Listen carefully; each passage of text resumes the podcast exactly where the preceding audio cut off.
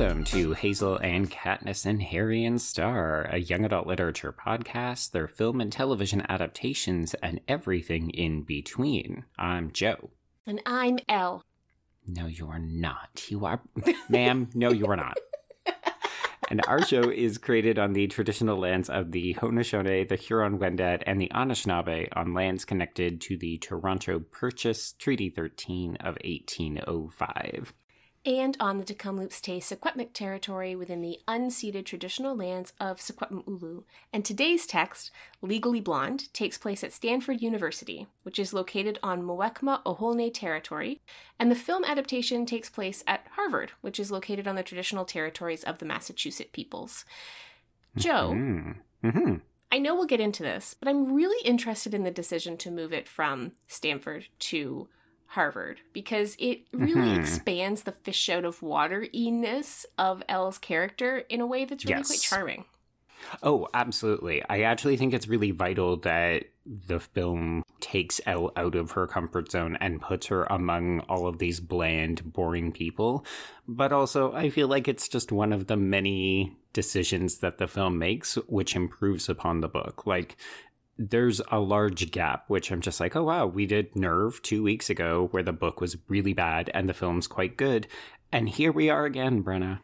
Yes, yes. It's really interesting. We've had a bit of a run of books we were excited to check out because we thought they were going to be fun and fluffy and that mm-hmm. were fluffy but were eh. not the right way. Yeah. And yeah, not in the fun sense. Um so yeah, I guess we'll start by talking about Legally Blonde. And Joe, I have a wee question for you because mm-hmm. I don't mm-hmm. know if you found anything. I went looking and couldn't find anything. So, Legally Blonde, published in 2001, self published initially yes. by Amanda Brown. And then it gets an official publication in 2003.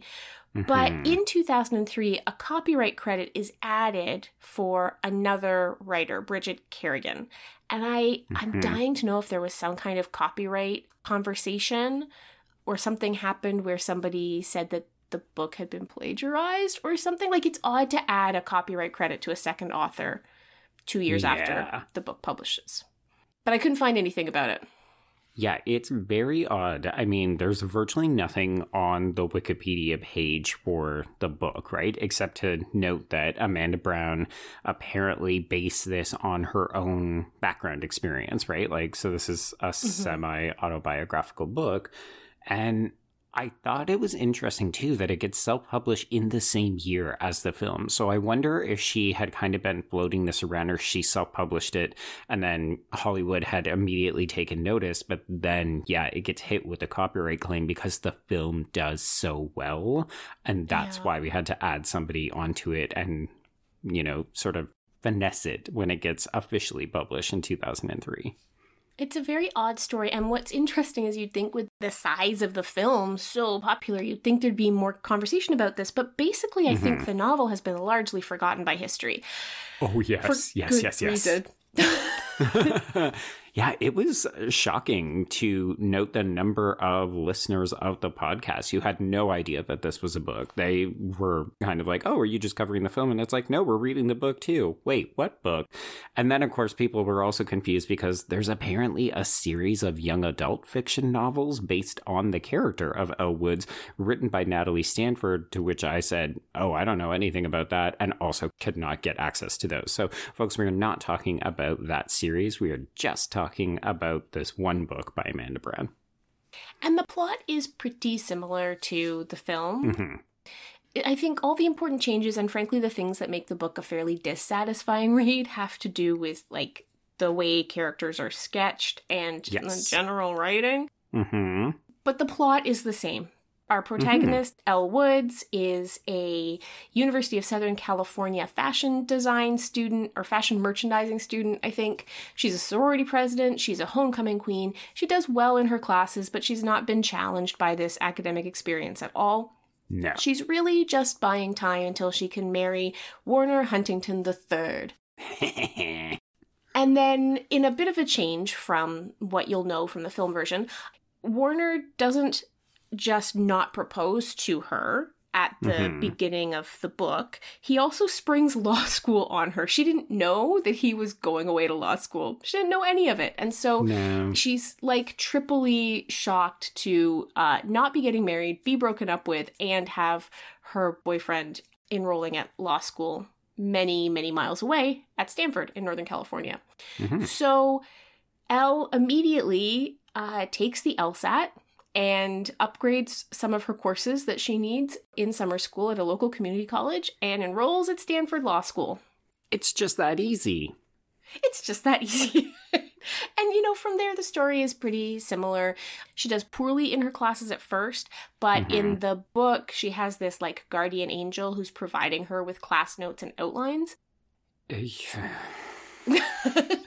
I'm sorry, just the idea that you would have an outline that would help you to pass classes and or even become a top student just doesn't make any sense to me. And I wasn't sure if it was a law school kind of thing, but I was like, "Oh, if I got somebody's notes, that's not actually going to help me unless it literally provides me with test answers." But it's very clear that she's not cheating.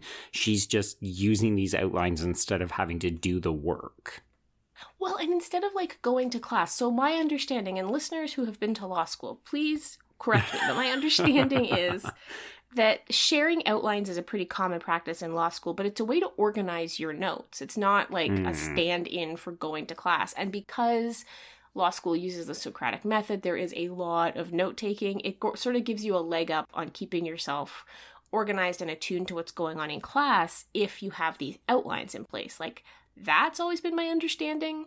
Hmm. In this, it's like you have the outlines so you don't have to go to class. You only have to do the readings in the subjects that interest you because they're about wills and one day you might marry a rich person. And uh, somehow you un- you have the exam answers, but not really. You have a good idea of what to study. It's very odd. And I think one of the Mhm. things that is much less satisfying about the book is that Elle is actually not very smart in the book. Nope. And she never gets smarter. No. And the story that we're all familiar with from the film is that Elle is this figure who has never been challenged and never been trusted. And the idea is that once she gets to law school and she finds out that she actually can think in this way, you know, she really flourishes and blossoms. And that's sort of what's beautiful about the film. hmm So none of that happens in the book. Nope. she never learns that she is capable of doing this. She continues to find ways to kind of skate by to the point where. Like, there's no moment where she realizes, oh, if I apply myself, I can actually do this. It's like, oh, as long as I continue to be fed answers from this guardian angel and also this one single friend that I make at law school, I can barely skate by. And it's extremely unsatisfying. The other thing that's really unsatisfying, and the other way that she never gets to sort of blossom or fulfill the potential that we see in the film, is that she really never figures out that Warner is a dick until It like so the last 10 pages of the book. Yeah, I kept waiting for this moment where she was going to realize, like, not only does she not realize that he's bad, but she's still actively trying to hook up with him all through this Brooke Wyndham case that they are all working on. So you don't have the satisfaction of her realizing she's smarter than she realizes or that she can flourish if she actually dedicates and applies herself to it, but also she never realizes that this guy is duping her. So as a result, she just seems as stupid as the other characters believe her to be. Yes, and it sucks because the book has the potential to be a satire of both worlds, and it never actually sort of delivers on that promise. So it could Mm-mm. be satirizing both the snobby world of the law school that rejects Elle on her appearance, Right. and it could be satirizing the sort of wealthy, vapid world that she is coming from. Mhm. But instead, it's almost like Brown doesn't know what to do with either. Like, she pokes fun at both of these worlds, but Elle always returns to the kind of vapid world and never really finds a space for herself in the snobby world. And Mhm. it's just kind of wholly uncritical and unsatisfying. And yeah, I didn't um I didn't love it. No. And I think what something I was saying to Joe before we started, and Joe, you can I hope you'll respond to this because we have this ongoing thread of the unlikable character, particularly the Right. unlikable female character on the show. hmm I found Elle in the book distinctly unlikable, Yes. but not in a way that invites sort of critique or response or challenge. I think she is unlikable, but I think Amanda Brown thinks she's likable. So it's not doing anything interesting, it's just unpleasant to read. Well, and I think that this is where the issue of autobiography comes into play because I know nothing about this author except for the fact that this book is based on her experiences attending Stanford and that she is also herself blonde. And I can't help but feel that the reason that Elle doesn't become more interesting or that she doesn't grow or expand her horizons in the same way that we see in the film is because Brown never did that. Mm. It's a really weird book in some ways because there's a lot of missing things that we would normally expect to see. Like the character arcs aren't there, the supporting characters are present, but they're sort of meaningless. Like there's this whole thing about these wackadoodle characters that she shares classes with and these faculty members, and none of it pays off. Like they're just background noise. And then all of a sudden we get to the court case, which is the exact same, has the exact same resolution as the film, even like with the whole perm hair and washing your hair within 24 hours and so on. Like that is directly lifted. And Mhm. yet we immediately descend into law jargon. And you're just like, Yes. oh, this is Amanda Brown suddenly realizing I can execute the stuff that I learned at law school. And she's very much the blonde showing us that she did learn all of this legalese speak. But that also just makes the book less readable and less accessible because we've transitioned into suddenly, oh, we're reading case files from this deposition and interviews, and then, of course, the actual trial itself. And you're just like, well, this isn't more interesting to read. Suddenly, it just feels like you're dropping your legal knowledge on us. And of course, this is after pages and pages and pages and pages and pages of no discussion of the law, right? Mhm. Because Elle spends most of the book avoiding class, getting manicures and pedicures, um, bringing down the GPA of her smart friend. Hmm It's a very strange way to tell the story. And in many ways, I think my reaction is entirely unfair because the un-Reese Witherspooniness Mhm. of Elle Woods, the novel character, is like it's almost insurmountable. Yes, no, absolutely. I would have been very interested to see how we reacted to this had we read the book first and then watched the film. But the specter of Reese Witherspoon and just this absolute I mean, it is, it's a career defining role for Witherspoon in this film. It's the film that breaks her out of the mold from her teen stuff in the late 90s. And it so overshadows everything that the book is doing. I don't know that we ever could have liked the book as much as we enjoy the film. But with that said, even knowing that it was going to be difficult, I tried to put aside Witherspoon's portrayal and just read the book and be like, okay, what is the book doing on its own? And I was like, this just isn't well written. Like the characters don't entirely work. Yes, we have this unlikable protagonist, but it also feels like Brown doesn't know how to write her well. Like I'm not going to pretend that this was a hard read. I blasted through it in a couple of days, but I also Mhm. spent the entire time just saying, "Hmm, there's a lot of missed opportunities in here." Yeah, it's interesting. You know, I read a bit about her background and it's it's clear that this is not just autobiographical, but this is like, you know, like Mary Sue type fan fiction of her own life. Like, Mm-mm. you know, her dad is a lawyer, her mom is an art gallery owner. She went to a party school, she went to Arizona State University and then to Stanford. She never actually graduated Stanford, which is perhaps Oh, why we only get Elle's journey through first year. And in fact, she spent most of her time in law school writing funny letters to her sorority sisters back home about how much she didn't like the people at law school. So it's like Oh, okay. Oh. Hmm. Hmm. okay um and i think that you know people are allowed to write what they want to write like i'm not Oh, going to sure. say they Yeah, yeah. can't but it's a hard thing if you can't be self critical about those experiences. Hmm And it seems to me that Brown is not capable of being self critical about those experiences. Yeah, I don't know. I I found it so. It's not even light and fluffy. It's just light, and yes. I think in a way it provides a really good foundation or like a good set of bones for someone who I'm going to say it knows more of what they're doing and how to tell a better story. Like this is a great premise, but it's not well executed, which is why I think then we turn to the film and we say, "Oh, here we go. People who actually know how to tell a story and develop characters properly and they manage to then turn the promise of a good story into an actual good tale. It doesn't surprise me that there was a bidding war. Like you can see that as you said the bones. Like this is a it's a fun story, it's a quirky story. It's not something we've seen before. I can see why it was particularly attractive to this director because of his body of work and it's just like I I get all of that and Mhm. I'm also okay if we just forget the book ever existed. Like I'm not even sure I have anything else to say about it, Joe, and this might be like the shortest Yeah. book discussion in the history of the show, but like I don't have anything else to say.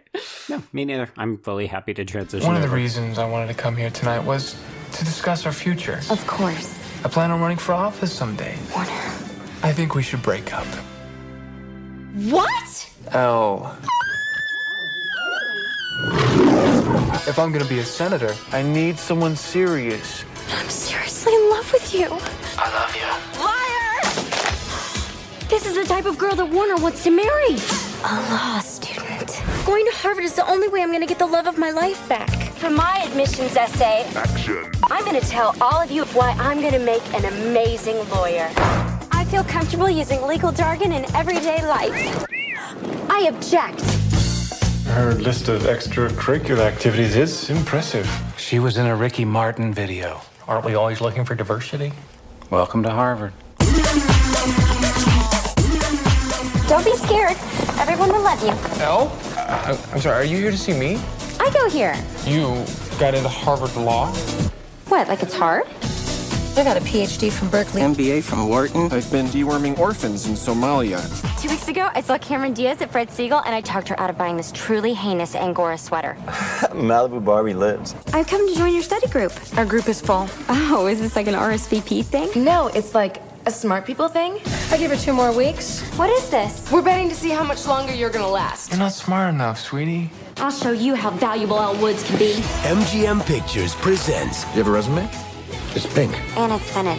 I think it gives it a little something extra. a comedy about knowing who you are You think she just woke up one morning and said, I think I'll go to law school today? and showing what you've got. We're defending Brooke Wyndham. You can buy her exercise tips on infomercials. Wait! Exercise gives you endorphins. Endorphins make you happy. Happy people just don't shoot their husbands. You're fired. What? I have new representation. Reese Witherspoon, Do you remember when we spent those four amazing hours in the hot tub after winter formal? This is so much better than that! Legally Blonde, Oh, look how cute! There's like a judge and everything! Love for Okay, so the film is directed by Robert Luketic, and it is obviously adapted from Brown's novel, but she is not involved in the screenplay. That credit goes to Karen McCullah and Kirsten Smith. And I mean, I imagine a lot of people know this cast, but we'll run through them very quickly. So, as we mentioned, Reese Witherspoon as Elle, Luke Wilson as a new character, Emmett, who is a third year associate who works for Professor Callahan, who is played by Victor Garber, Canadian, queer, Break my heart, Victor Garber. You're supposed to be Canada's dad. and he is for part of it. He seems sweet. Um, we can talk about the yeah, the grossness that accompanies the hmm. end of the film, which I feel is very out of place, but okay. We have uh, Matthew Davis as Warner and Selma Blair as Vivian, his new fiancee. And then another new character added to the film is Jennifer Coolidge as, well, I guess technically the character is the same with a slightly different name, but she has a completely different story. In the book, she's French for no good mm-hmm. reason. And mm-hmm. sure. Mm-hmm. And then rounding out the cast, we have Holland Taylor as Professor Stromwell, another queer representation. So that's exciting that like the two sort of maternal paternal figures in this movie are queer actors. And finally, Ali Larter as Brooke Wyndham. And uh, yeah, you know, every time I have to talk about Ali Larter, I always feel bad because I like a lot of the things that she's done. I used to like the actress, and then it's turned out that she's actually like a racist garbage person. So boo. Oh no. Oh no. Okay. Boo. Yeah. So the one thing that I didn't realize when I last watched this is that Chutney, the person who is eventually revealed to be the killer, she is played by Linda Cardellini, which was like, oh, oh hey, okay. Freaks and Geeks alumni. Love it. The mm-hmm. other thing I want to point out, Joe, is that we have seen this screenwriter pair before because they co wrote Ella Enchanted. And. Uh, okay. Former episode.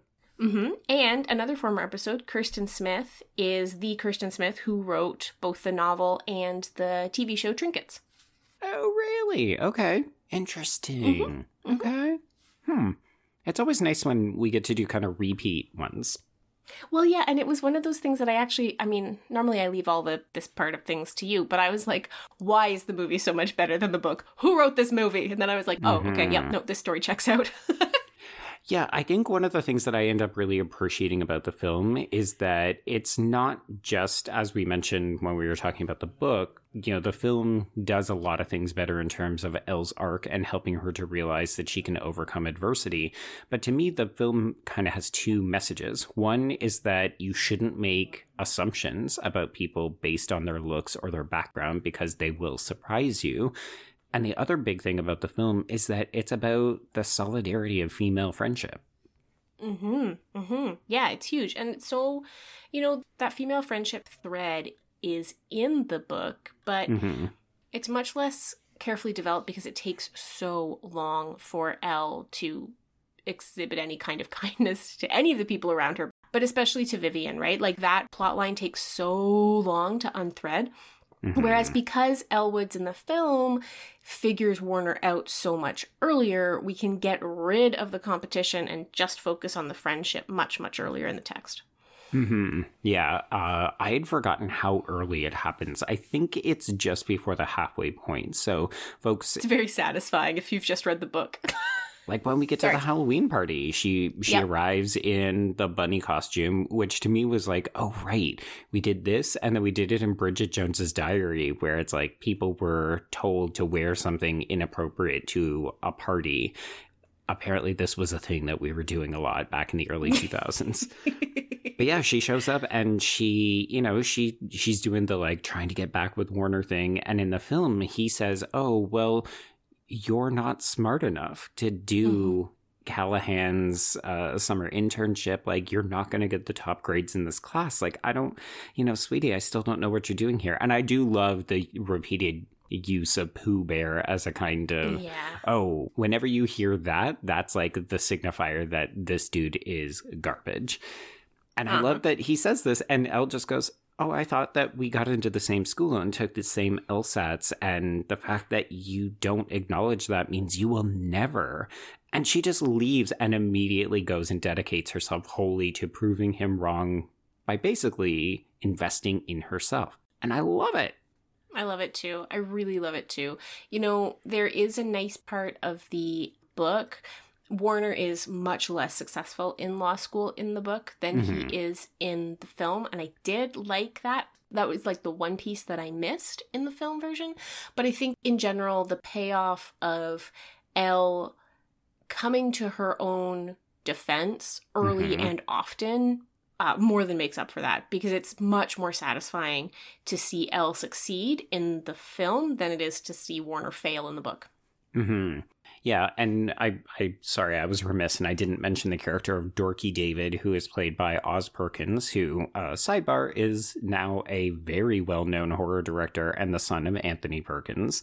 Hmm. But in the book, this character is later revealed to be her guardian angel, and it comes to absolutely nothing. You're just like, cool. Nothing. I guess it's a she reveal. Doesn't even like go out for coffee with him. Nothing. Mm-mm. They don't become friends. They no. do nothing. No, it's it's just something that happens in the book, and that's I guess a thing. Whereas here in the film, we get a lot more of little incidents. Like, I'm not going to pretend as though Dorky David becomes a huge figure in the movie, but we see moments of kindness where he helps Elle get a book that she can't reach, and then she later returns a favor by fibbing that he's an amazing lover and a great guy so that he can maybe uh, reconnect with a couple of women that he's trying to court. And it's little moments like this where you say, it doesn't have to be an overwhelming B subplot to still mm-hmm. have this kind of nice payoff. Like the film knows when and where to invest energy in doing character development and having Elle show these little moments of growth. Yes.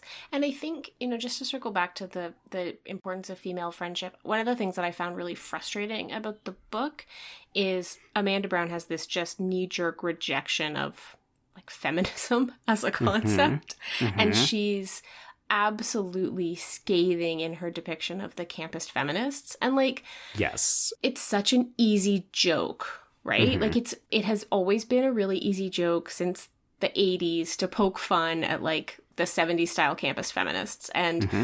it's tired and it's hackneyed and it was tired and hackneyed in 2001 mm-hmm. um, but i get it. It's it's fertile ground. But you know you can just see that Amanda Brown as a writer is not particularly actually interested in the other female characters no. or their own growth. Whereas in the film, we get these great moments where many of the women, you know, like Jennifer Coolidge is fantastic in this role and mm-hmm. her her character's arc is adorable and the kind of thing that the book would just be wholly uninterested in in sharing with us.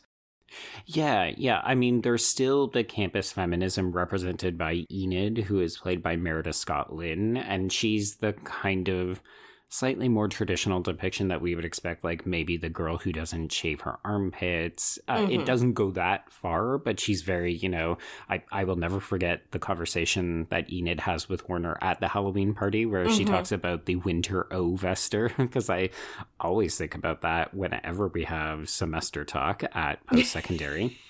Which, by the way, is a conversation that Brown actually overheard. Hmm. She went to a meeting of a group called the Women of Stanford Law, and she says, This is a direct quote. Okay, you ready? Mm-hmm. I went to the meeting, and these were not women. These were Ew. angry people. The person who was leading it spent three years at Stanford trying to change the name from semester to Ovester. I started laughing at them, and then I realized everyone else in the room took it seriously, so I made no friends there. These were not women, she says. Wow.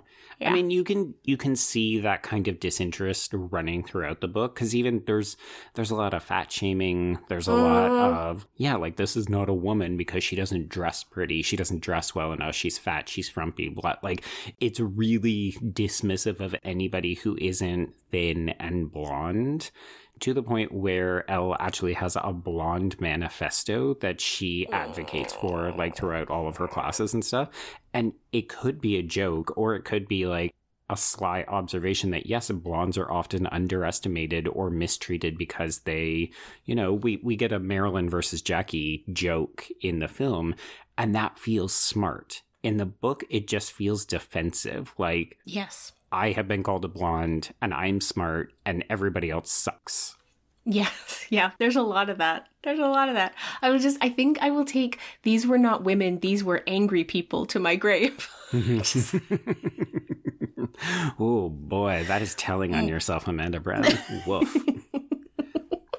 but yeah, like I, I will say, rewatching the film, I wish that Enid got a bit of the same treatment that the dorky David character gets because we don't. Mm-hmm. So it doesn't feel authentic at the end when everyone is watching Elle give her valedictorian speech upon graduation and they're all very excited for her. And I'm like, why is Enid excited? Yeah. There's there was no moment where they actually came together. Whereas the moment with Vivian in the film is revealed to be like they bond over how Warner is bad because, yes. you know, he got waitlisted and he's kind of garbagey.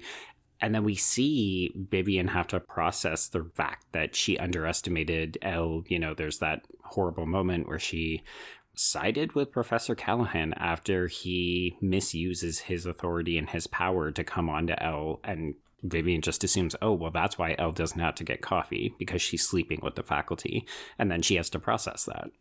Mm-hmm. Yeah, and it's it is Luke Wilson's character Emmett coming to Elle's defense in that scene, but mm-hmm. it's also Vivian like relearning everything that she has thought about like how the world is structured. And it's right. It's a really good little moment of like business. Like Selma Blair does a really good job in that moment of showing you know regret and shame and mm-hmm. a, a kind of sense of relearning it's it's a surprisingly rich little scene when they're preparing for the trial in that moment yeah i was surprised by how much i enjoyed that actually I mean, it's hard, right? Because Reese Witherspoon, as we said, this is an iconic role for her. This movie was absolutely huge, really launched her career as an A list star on her own. You know, previously she had done a lot of work where she was part of an ensemble like uh, Fear or Cruel Intentions. Uh, this was her establishing herself as a bankable A list star in her own right.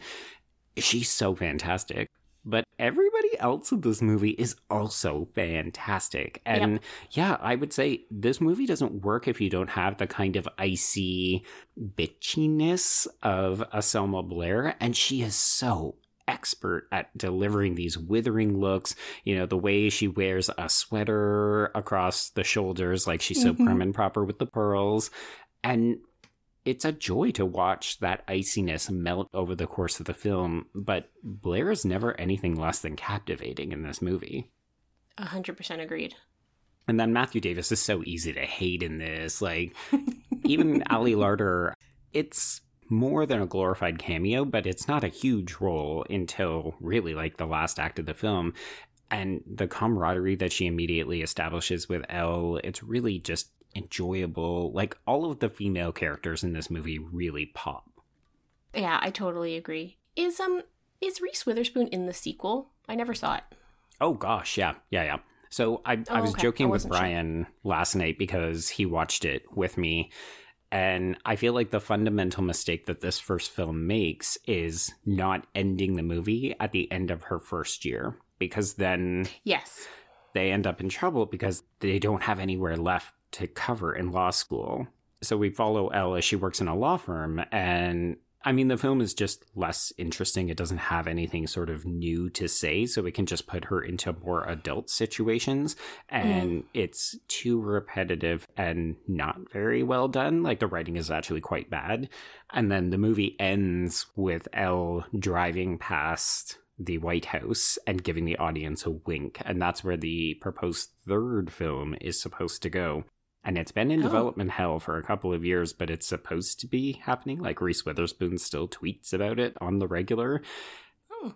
It really reminded me the trajectory is similar to like Miss Congeniality and its sequel, where the first film is beloved, albeit it has not aged spectacularly it's of its time in some ways. Yes. And then uh-huh. the sequel just absolutely drops the ball and is kind of a cataclysmic failure. And then we talk about a third film, but it's like, oh, we can end up in pitch perfect territory.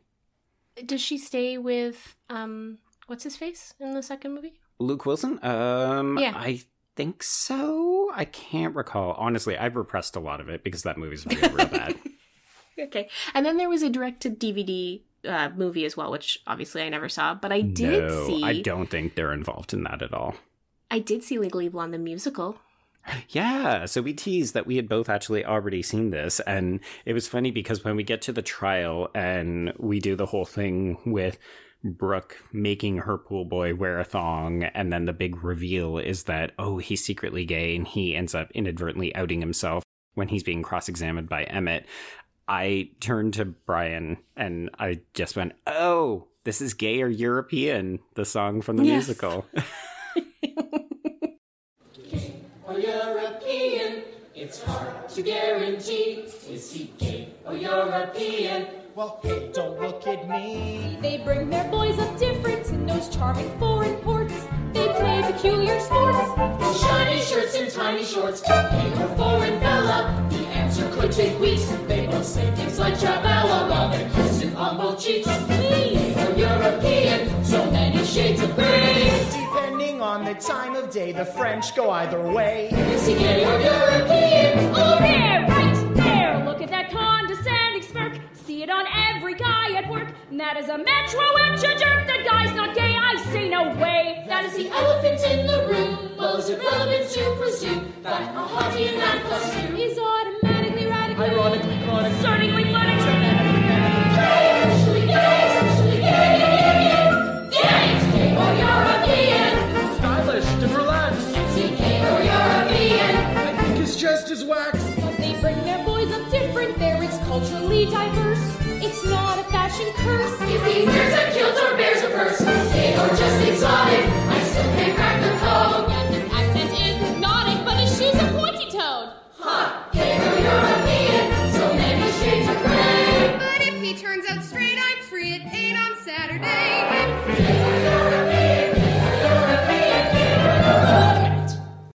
really like the musical. I think it's very cute. I don't always love a film to musical adaptation because Mhm. I think that's a really hard thing to do. It's a very different mode of storytelling, but Yes. I think this one, I mean, the film is broad enough that it Mhm. moves to the stage fairly seamlessly, and I really enjoy it. And the soundtrack is a banger. You should download Mhm. it, it's great.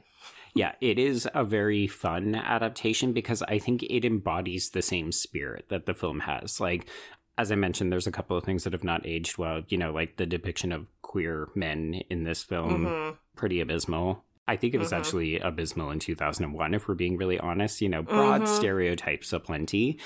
But it's also one of those things that I'm really willing to forgive because the heart is in the right place and the jokes are still really like the the moment where the guy ends up outing himself and then the boyfriend stands up and gets like outraged and storms out you know it's dumb and it's kind of offensive but it's also sort of funny It's sort of funny. And it's there's something about the earnestness with which that line is delivered that still cracks me up, I gotta say. hmm like even the infamous bend and snap hair and nail montage it's so patently ridiculous that all of these women just get into it. It becomes a kind of music video. And you know like we could talk about the lack of representation in terms of like women and people of color in this movie. Like this is the only scene that we actually see anyone who's a darker shade of tan. Absolutely. and that's not great. But this is also No. very like oh it's 2001 this is what we were doing. Hmm but the scene is also kind of so ridiculous and over the top it's delightful so again Mhm. i just end up forgiving the film for it I think we forgive the film a lot too because Reese Witherspoon is intensely likable. I mean, that's Mhm. sort of her brand, right? Being Yes. likable. Um, Mhm. But she is intensely likable as Elle, and I think we almost forgive the film. We might hold it to more account if it didn't seem so sort of earnest and genuine and lovable in its yes buffoonery. Mhm. absolutely yeah like if this movie was stumbling in other areas i know you and i would be coming down harder on it but I won't lie. I watched the movie and I had a big grin on my face the whole time Mm. because it's just so much fun. Like I had a ball rewatching this and yeah, it it's very 2001 in a lot of ways, but I'm willing to cut it some slack because it brings me a great deal of joy. 100% agree. All right. Well, shall we play some YA bingo with this? Yeah, I think part of the problem with not coming down hard on some of those things, Joe, is we have less to say, but that's all right. That's completely fine. Bingo! Not a good bingo. okay. Okay. So, obviously, coincidental classes, particularly in the book, the only class she goes to is the one that ends up helping her succeed in the internship. It's very Mhm. convenient.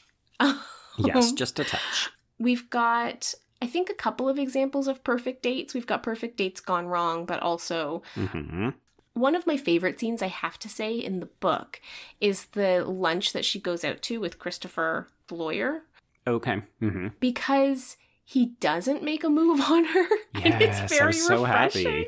I was expecting it the whole time. Instead, it's like he genuinely takes an interest in her for who she is, and I really appreciated that, especially Mm-hmm. When Victor Garber broke my heart later on that same day. Yeah, and it feels so unnecessary. Like we haven't really touched on it, but the Emmett character that Luke Wilson plays is an additional piece that the film invents, right? Because we need an alternative love interest to combat Warner, but it also Mhm. means that in order to prove that Emmett is a good guy, we turn Professor Callahan into a villain. Made me so sad. well, because Victor Garber is such an immensely likable actor, right? Yes. That you don't want to see him play these kinds of roles. He really is such a dad figure. He is. He really is. Mm. Anyway, okay.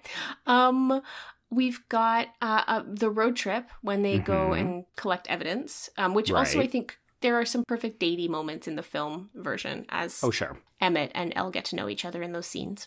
Mhm. Uh, obviously, musicality for the film. I'm Yep. thinking particularly of the bend and snap sequence. Mhm, mhm. Um, and I'm going to give a hollow romance to the love affair with Warner.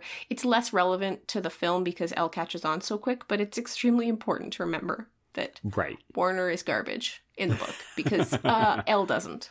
Yeah, for sure. So I'm going to put in some queer secondary characters, more Mhm. specifically for the film. Uh, we do have a dead body that drives the entire last Oh, act, yeah. even though it really, like, we never see Brooke's husband on screen, but we hear so much about the body and who was where and so on. Covered in blood. Yeah. Uh, and then you can fight me on this, but I was thinking borrowed time because Elle only has a certain amount of time in which to either get Warner back or to succeed and prove him wrong. And then, of course, we also have the ticking time bomb of the case that ends both the book and the film. So Elle really has to figure things out so that she can get Brooke off. Well, and I think we're in borrowed time anytime we're on an academic schedule too, because Right. that's ticking away in the background as well. So yeah, no, I buy that. Yeah, but uh, overall, we didn't do very well here. No, we didn't. And it's interesting because like you'd think there would be some house porn for um like Elle's home and stuff, but Mhm. eh, nah. I did tell Joe before we started recording that I'm tired of rich people. which is fair. Yeah. Uh, don't worry. the The next full episode that we're gonna touch on is exclusively dealing with like poor Swedish people. So you're good to go. Finally, my demo. Finally. we just had to go to Sweden to get away from the rich people. So, Brenna, if people wanted to talk to you about how amazing Reese Witherspoon is in this role, uh, how would they get in touch with us and you? I would also accept you sharing your favorite Reese Witherspoon reels with me because, as a big proponent of mom internet, I come across a lot of those. Um, you can find me on Twitter at Brenna C. Gray. That's Gray with an A. Joe, where do they find you? I am at B Stole My Remote, and that's the letter B. And if you want to get in touch with both of us, it's at HKHSPod on the Twitters or on the hashtag HKHSPod. And if you have something longer for us, like perhaps you're reading towards book club, for example, Mhm. you can find us HKHSPod at gmail.com. Yeah, and folks, reminder we are reading Paul Zindel's The Pigman, and you have two more days to get any kind of feedback or responses in. So, uh, yeah, make it snappy, toot sweet. Get it in, get it in, get it in. um, Joe. hmm Well, our, our our next mini-sode is the book club, so you know, Mhm. get on it, people. Um, but our next full-length episode is horrible. yeah, we've actually recorded this one in advance, so this is fun that we get to know exactly what we're going to say about it. Folks, we are reading Let the Right One In, which is the aforementioned Swedish poor person book, and then we're going to be talking about the Swedish adaptation as well as the American remake, which is Let Me In. And uh, we're just going to do some content warnings specifically for the book because there is a attempted sexual assault and yeah, quite a bit of pedophilia. So this is less obvious. It's only kind of inferred in the Swedish film and almost non-existent in the American remake. But that book is a rough read and it's also excessively long. Yes. Yes, it's all of those things. Um, it's actually, I think the episode is good and we get into some really interesting conversations about adaptation, but a heads up that it's a rough read and uh, Yeah. it might not be for you right now, and that's okay. Yeah, yeah. If that's the case, then you can always just come and listen to us talk about it. Or, you know, circle back at a later date. Yay. Okay, Joe. So, uh, yeah, I guess the only other thing to mention is that after The Pigman by Paul Zindel, we are going to be reading George by Alex Gino. or if you've purchased it recently, uh, Melissa by Alex Gino. So we will be reading that book club next if you want to get a head start. Hmm. Yeah. So, folks, you got things to read, things to watch, lots of things to do. Get on it. Get on it. Uh, and until next time, I will see you on the page. And I will see you on the screen.